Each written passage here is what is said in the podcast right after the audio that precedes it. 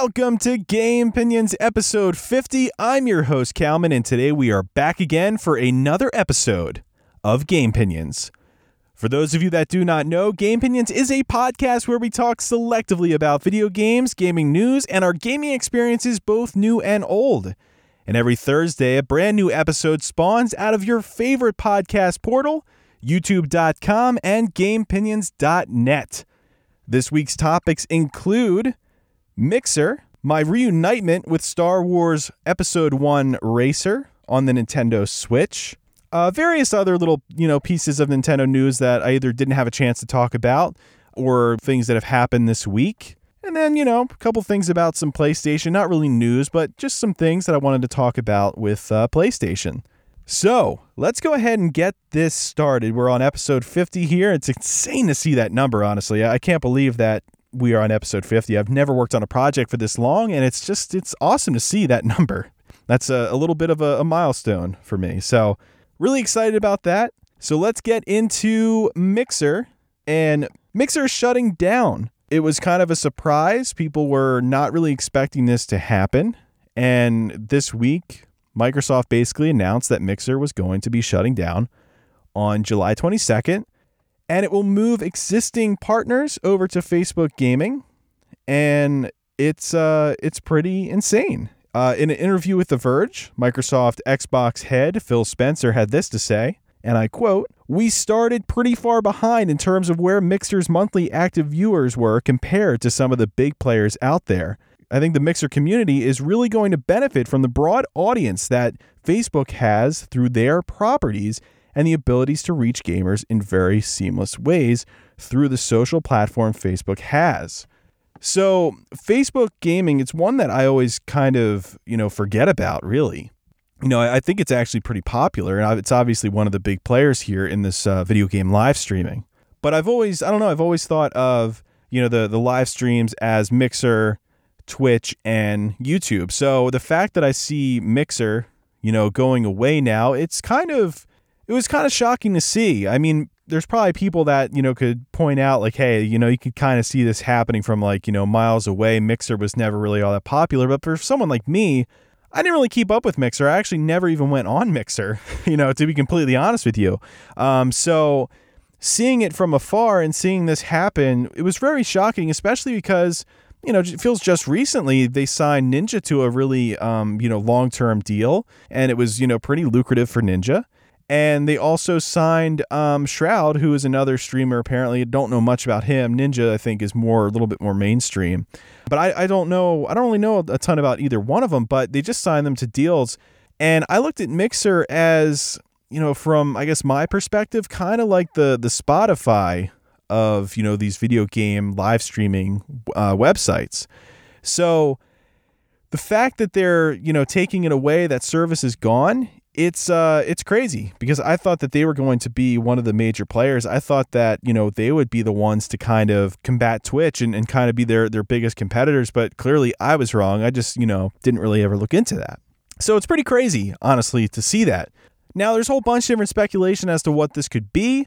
Uh, a lot of it points to uh, Microsoft wanting to have a relationship with Facebook, and it seems like that this deal was probably in the works for a while now. And uh, this is basically what Phil Spencer had to say. And all this is coming from The Verge. I just want to clarify that before going any further.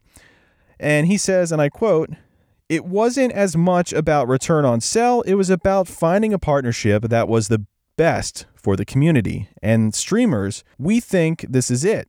It gives us a great place to launch more xCloud content and give gamers the ability to play from there. When we think about xCloud and the opportunity to unlock gameplay for 2 billion players, we know it's going to be critically important that our services find large audiences, and Facebook clearly gives them that opportunity. So xCloud is going to be their streaming service, um, you know, their game streaming service. I believe they're, um, you know, similar to like Google Stadia and you know uh, PlayStation Now and all that. So the fact that we're going to see some kind of integration on Facebook, I don't really know exactly what that means. It's a little bit weird. I guess, you know, Facebook is going to be a platform that you can probably use for that in some way, shape, or form. Uh, I'm a little bit shady on that. I'm not really sure um, what that necessarily means, but it's uh, you know it shows that they have some intentions with Facebook. Another speculation that I saw kind of floating around is Facebook owns Oculus, and maybe Microsoft is trying to find also a solution to VR to combat you know PlayStation VR and you know the Vive and all that going into the next generation. That's something that you don't really have. We haven't heard anything about HoloLens, which is I believe uh, augmented reality or something like that, or augmented virtuality. I forget which one it was I believe it was augmented reality. Um, we haven't really heard anything about that, or it's been canceled or something. I forget what happened to it. So that was kind of been throwing around, and it's uh, it's really kind of sad, you know, because you go around and you're thinking, oh, well, you know, Ninja's going to be out of luck. But no, those two streamers that I mentioned and a few others that signed deals, you know, I believe that money was guaranteed. So they're actually going to be making out like bandits here, and they're free to go wherever they want. Now, Facebook obviously was the group that, you know, they're trying to direct people to and it's going to be redirected to. But a lot of these streamers, I don't think really want to go to Facebook, and some of them will be going to Twitch. And it seems like these other platforms are pretty welcoming to have them there.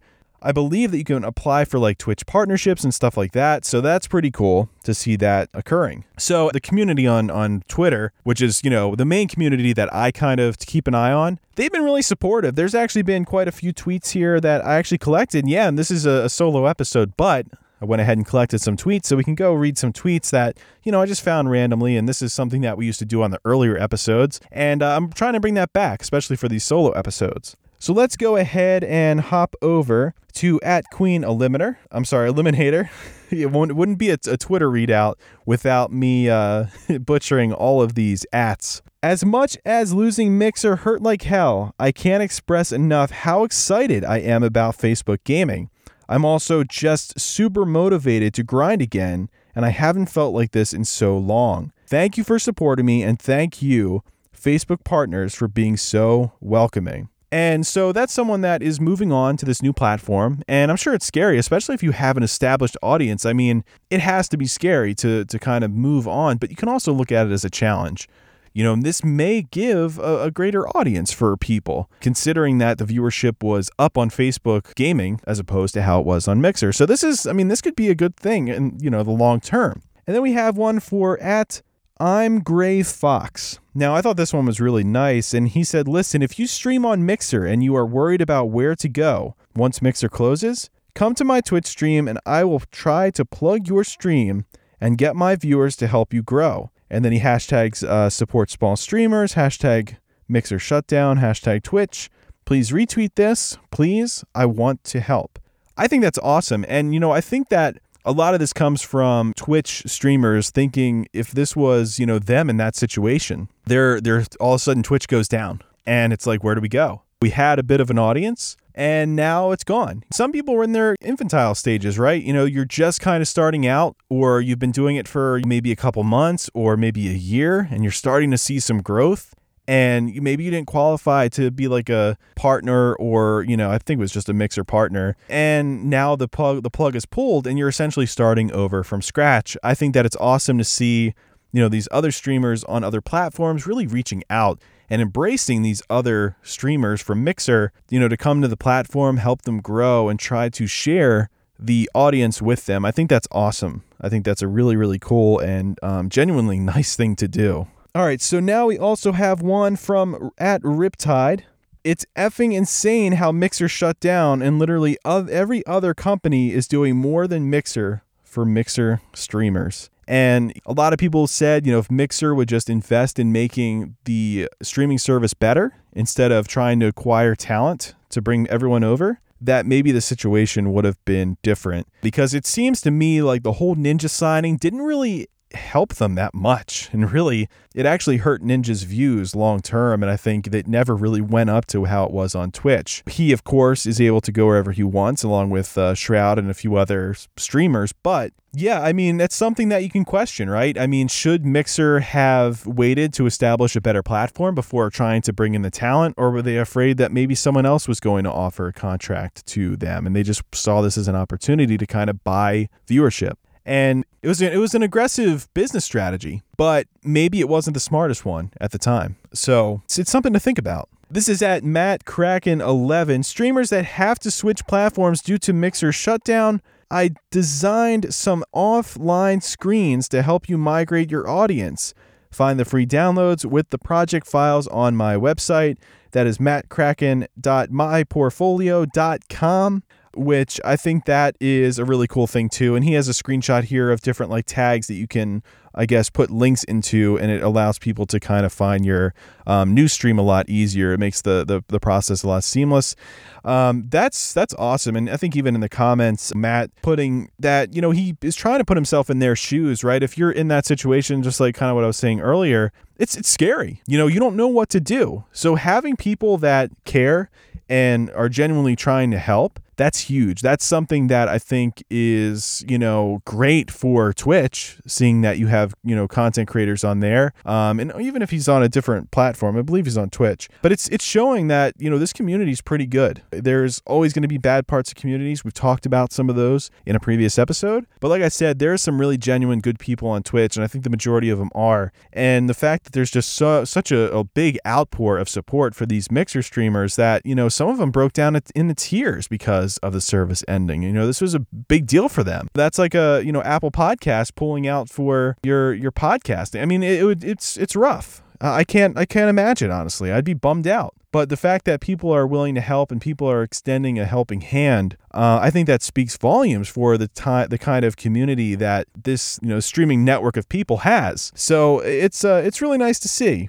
Now, I mean, like I said, I don't know a ton about Mixer but it, wouldn't have been 2020 without one of the major video games uh, streaming services going down. It's just it's it's tough, and I mean, some people, I mean, they might be relying on Mixer for their livelihood, and it does seem like you know their partnerships are going to transfer over. But it's kind of like the whole Ninja situation. He went over to Mixer. Not everybody followed him over there. So that's always a concern. People might not want to go to Facebook gaming. They might go back to Twitch. It's it's going to be a mess. It is. But hopefully everyone gets the uh, you know the help they need and they're able to um, you know reestablish their audience very quickly and seamlessly and hopefully no one runs into any issues. And like i said it's awesome to see the uh, outpouring support that other streamers have been putting out there. And this is only a small sample. There's actually a ton of them on twitter if you just you know look up those key terms. So it's uh it's really it's really really nice to see that see that happen with uh you know the support. Obviously very unfortunate that mixer went down it's causing distress for some people. So now we're going to hop on over to some Nintendo news and I guess just some personal news too about Nintendo. Number one, have to talk about I was reunited with one of my favorite childhood games, which is Star Wars Episode 1 Racer. It's one of my favorite games of all time, one of my favorite racing games of all time. And I was concerned. I thought that this game may not hold up super well. And I felt like this was going to be one of those games that would be very difficult to play. And I am very happy to say that I was completely wrong. And I was able to play this game today and was very impressed with honestly how well this game has held up. For those of you that have never played Star Wars Episode uh, 1 Racer, highly recommend getting this game. It's not a big commitment in terms of download size. And it's, you know, fairly inexpensive. I think it was like 15 bucks or something like that. Really not bad at all. And you're getting a really, really good racing game. It's high speed.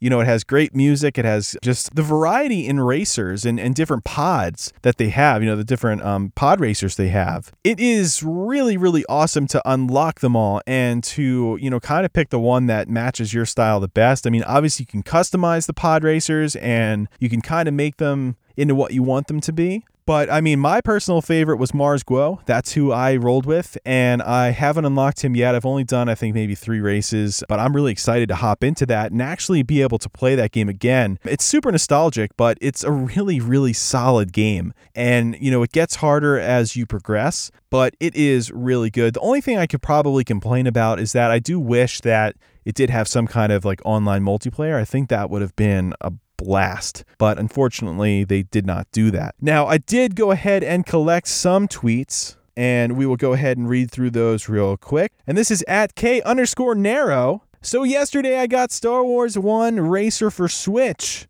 It was one of my favorite games on the Nintendo 64 and it looks really good on Switch, which I agree it does. Really good nostalgia trip. Now I hope Rogue Squadron and Jedi Starfighter gets on Switch, which honestly, I think that that's a very big possibility, especially because I think these Star Wars games, honestly, are doing really well. Otherwise, they wouldn't be bringing these out. So I think we're going to see quite a few. I'd love to see KOTOR make its way to the Switch as well. I think that would be a really good handheld game. I know there's a mobile version, but obviously having the buttons makes all the difference. I think that would be awesome. This next one is at Maddie Dean. Having spent hours on the Switch port of Star Wars Episode 1 Racer, one thing is abundantly clear. We need a remake. Make it happen. I agree. I think that this game definitely looks sharper. I played it on the PC, but I can definitely tell that there is definitely some kind of sharper. I don't know if they put like a filter on or something, but it definitely does look a little bit sharper and cleaner. Maybe it's because of the smaller screen size. I'm not really sure, but it still looks really good. I mean, I don't think Star Wars Pod Racer ever looked amazing, but it still looks really good and it's still super playable. I feel like the um, you know, the the draw distance is very I don't know, I feel like it's it's pretty improved compared to how I think it used to be. I think things just kind of used to pop up pretty pretty close to how you uh, you were viewing. So I, I definitely like that. It seems like they have improved like the draw distance. And I guess maybe the rendering distance would probably be a better term to use there. So I definitely like that. But I completely agree. This game remade just to, you know, be silky smooth with like really high end visuals man, this game would look amazing and it would be super fun to play.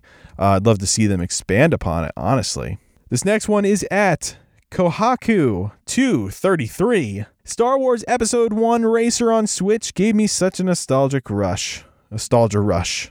I loved the game so much when I played it on the Nintendo 64, and having it with me anywhere is so amazing. I agree. Honestly, it's so weird playing it on a handheld when I was so used to being tethered with the PC. I used to use a joystick and I used to sit at the computer and, and, use the joystick to play it. And we've probably broke like, I don't know, multiple joysticks on this game. And we'd have to go out and buy, you know, another one, another one, another one. And it was a great experience. I mean, this was honestly probably one of the first major games that I had you know, this is a big deal when I got it. I'm like, this is unreal. I was a huge pod racing fan when I was little. It was my favorite part about the Star Wars Episode 1 movie, and it still is. It may have been unnecessary in some, you know, degrees, but I just loved how the game took it so much further. There were so many different tracks, so many different characters that you actually got to experience. And in the movies, you don't really hear about them. Like, you know, I think they represent, they, you know, they talk about like Gasgano and they talk about Ben Quadinaros briefly, but you don't hear about Ratts Tyerell. You know, you don't hear about Wan Sandage or Ody Mandrell or, you know, Neva Kee, you know, et cetera, et cetera, Mars Guo. And it's just so cool, like going in and seeing like their tracks and which ones they have the record on. And it's, it's, I don't know, it's, it's just kind of explores a little part of Star Wars lore that I feel like they didn't really need to do but just as a fan of the series and of the a fan of like the i guess the sport the the you know sport that star wars had and it was dangerous and it was crazy high speed i thought it was awesome especially as a kid being able to go and explore all these different tracks and you know this is an actual circuit an actual league. It's not just on tatooine. It goes throughout the entire galaxy which i think is really awesome. So the fact that they were able to expand on that put in a game and honestly, I feel like the controls on the Switch feel perfectly fine. I was kind of also concerned about that because I was so used to using a joystick. I think you did definitely have a little bit more options on the joystick. I think that you were able to kind of lift your pod sideways a little bit more on some areas by turning the, the joystick. So it's, it's a little bit different. There's probably things that I haven't really figured out about the Switch version yet, but obviously excited to continue to, you know, look that up and to kind of, you know, learn as I go. I don't really want to look up the controls. I kind of just want to figure them out as I go. It's a little bit more fun that way. But it is it is incredibly incredibly fun and I'm really enjoying it quite a bit. So this next one is at Walden Writer so I just tried out the Star Wars Episode 1 Racer Switch remake for the first time. Had to look up the controls, but otherwise just as exhilarating as the Nintendo 64 game. Obviously, this one probably does look a lot better than the Nintendo 64 game as well, but it is exhilarating. I completely agree. Like, I feel like there's certain games that it's like, yeah, you're going really fast, but the controls don't really feel that great. Like, I think Wipeout felt good, but honestly, I have yet to find a game that plays as fast as Star Wars Pod Racer and still controls as well as Star Wars Pod Racer. I just think that it was just a perfect blend of speed, control, and I don't know, there was something about it that everything just kind of clicked perfectly for that game. And I just I feel like I haven't really missed a a beat going back to it. So, and it's it's it's just it's so surprising because I thought this was going to uh, to be completely unplayable when I uh, when I picked it up again, and I was wrong. It is really playable, really fun.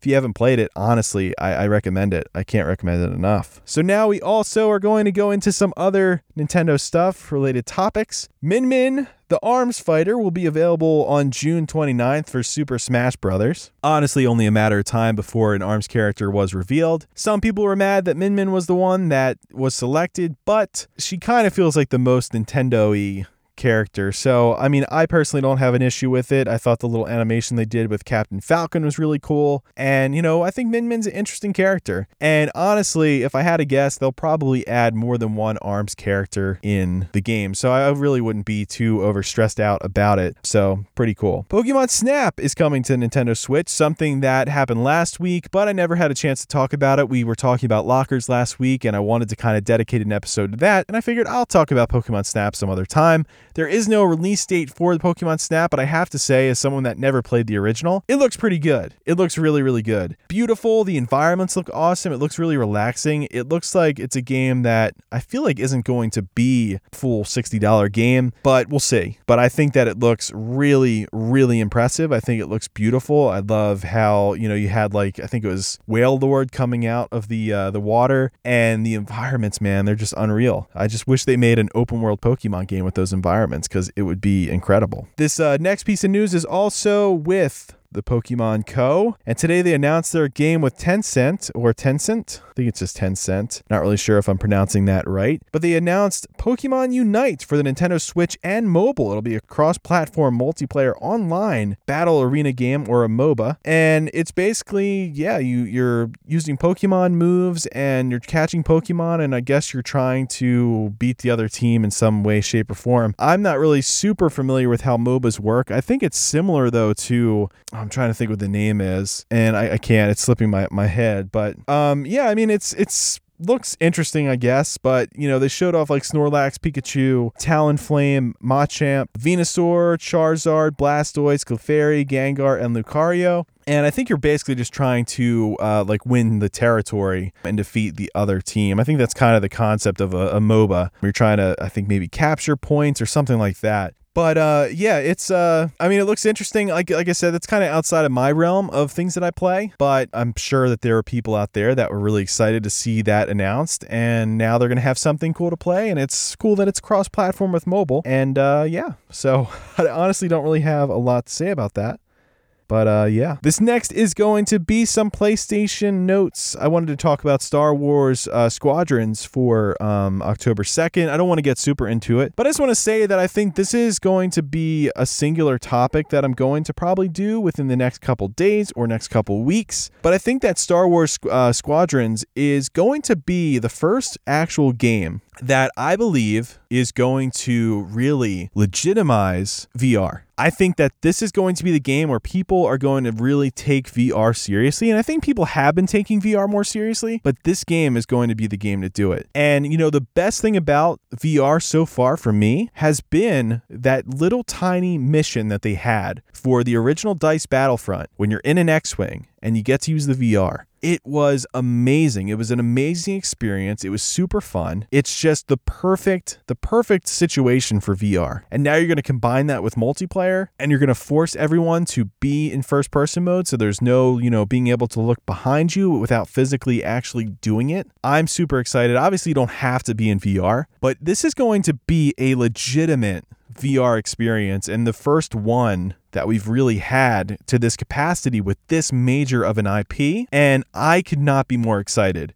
Everyone that I know, I have basically told that the one VR game that I wanted was a full fledged X Wing game. And on October 2nd, we're going to get this. Now, I'll go into more about, you know, this whole, you know, VR conversation in a completely dedicated episode because I have so much to say about it. I don't want to, you know, make this episode super long, but I'm going to have a legitimate conversation about VR with somebody, probably Dakota, and why this game is such a big deal because to me it is. And I cannot wait this is going to be the game that's going to usher in VR as one of the most legitimate ways to play games that require flying things and being in vehicles and all that other stuff. So I'm super excited about that. Super excited. And this is going to be a huge game for me. Now, this little next uh, piece here, I just want to talk about The Last of Us 2. I did not get The Last of Us 2. I have a very similar feeling with The Last of Us that I do with like God of War and, you know, some other things. And obviously, I went and I played a little bit of the original God of War, and this was going back to the first ever episode of Game Opinions where I talked about I had kind of a disconnection because I didn't really grow up with it. The Last of Us, I wasn't really a huge fan of. It's not my favorite style of game. I think, you know, me and Kim were on here before and, and we were talking about how, you know, The Evil Within was kind of more of our style for, you know, that kind of, you know, horror survival game. Where this one, it's more, this one's a lot more linear and maybe not really my style. Like, I like the Uncharted games uh, for what they are. I don't think they're the most incredible games in the world. I think they're very good.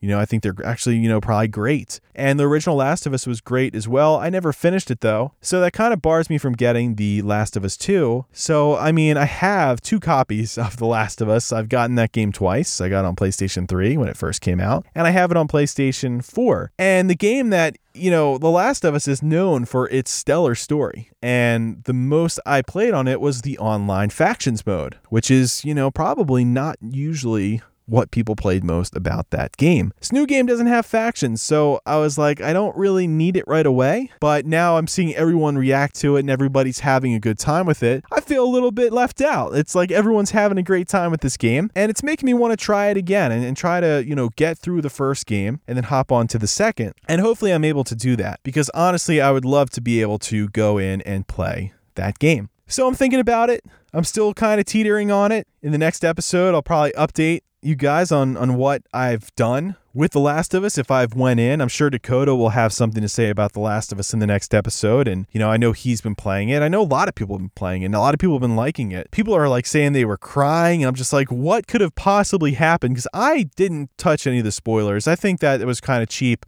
that people were going over the spoilers and then deciding that they didn't want to buy the game and all that. I mean, that's I guess that's your prerogative, but I mean, I just was never going to look those up. I just wasn't.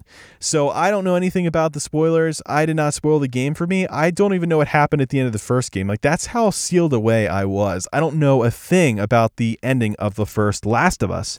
So I am going in almost completely blind if I were to play. So, and I could still experience The Last of Us for the first time with its ending, and I have not been spoiled, and I refuse to be spoiled because I don't look up those games. So, it's pretty, uh, pretty cool. So, kind of wanted to just update everybody on that. I'm thinking about it. I want to get it, I want to play it, but at the same time, it's like, I don't know.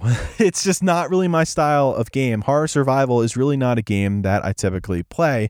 I don't think The Last of Us is overly scary, but it's once again, it's just a type of gameplay style that I typically don't really partake in. So, but you know what? It's it's kind of one of those games where people are playing it and it's almost like if you have a PlayStation, you kind of have to get The Last of Us 2, right? It's probably going to be one of the last exclusives that we see on on the system, along with, you know, Ghost of Tsushima, which is coming out, I believe, next month, which I'm actually pretty excited for too. So, uh, I think we covered a lot of things that I wanted to talk about. We're going to have more, I guess, of a traditional episode next week. We probably might actually have another one later on this week, but it is Thursday that this episode's going up. So, I don't know. We'll see. But I want to thank all of you for listening in and making this month of Game Pinions very fun. We are on episode 51 after this, and uh, we're marching our way towards episode 100. So, halfway there. It's been fun, it's been real. And uh, yeah, make sure you guys check out GamePinions.net for all of the latest Game Pinions podcast episodes. Subscribe on Apple Podcast, and uh, yeah, keep on rolling with us. So until next time, keep on keeping on.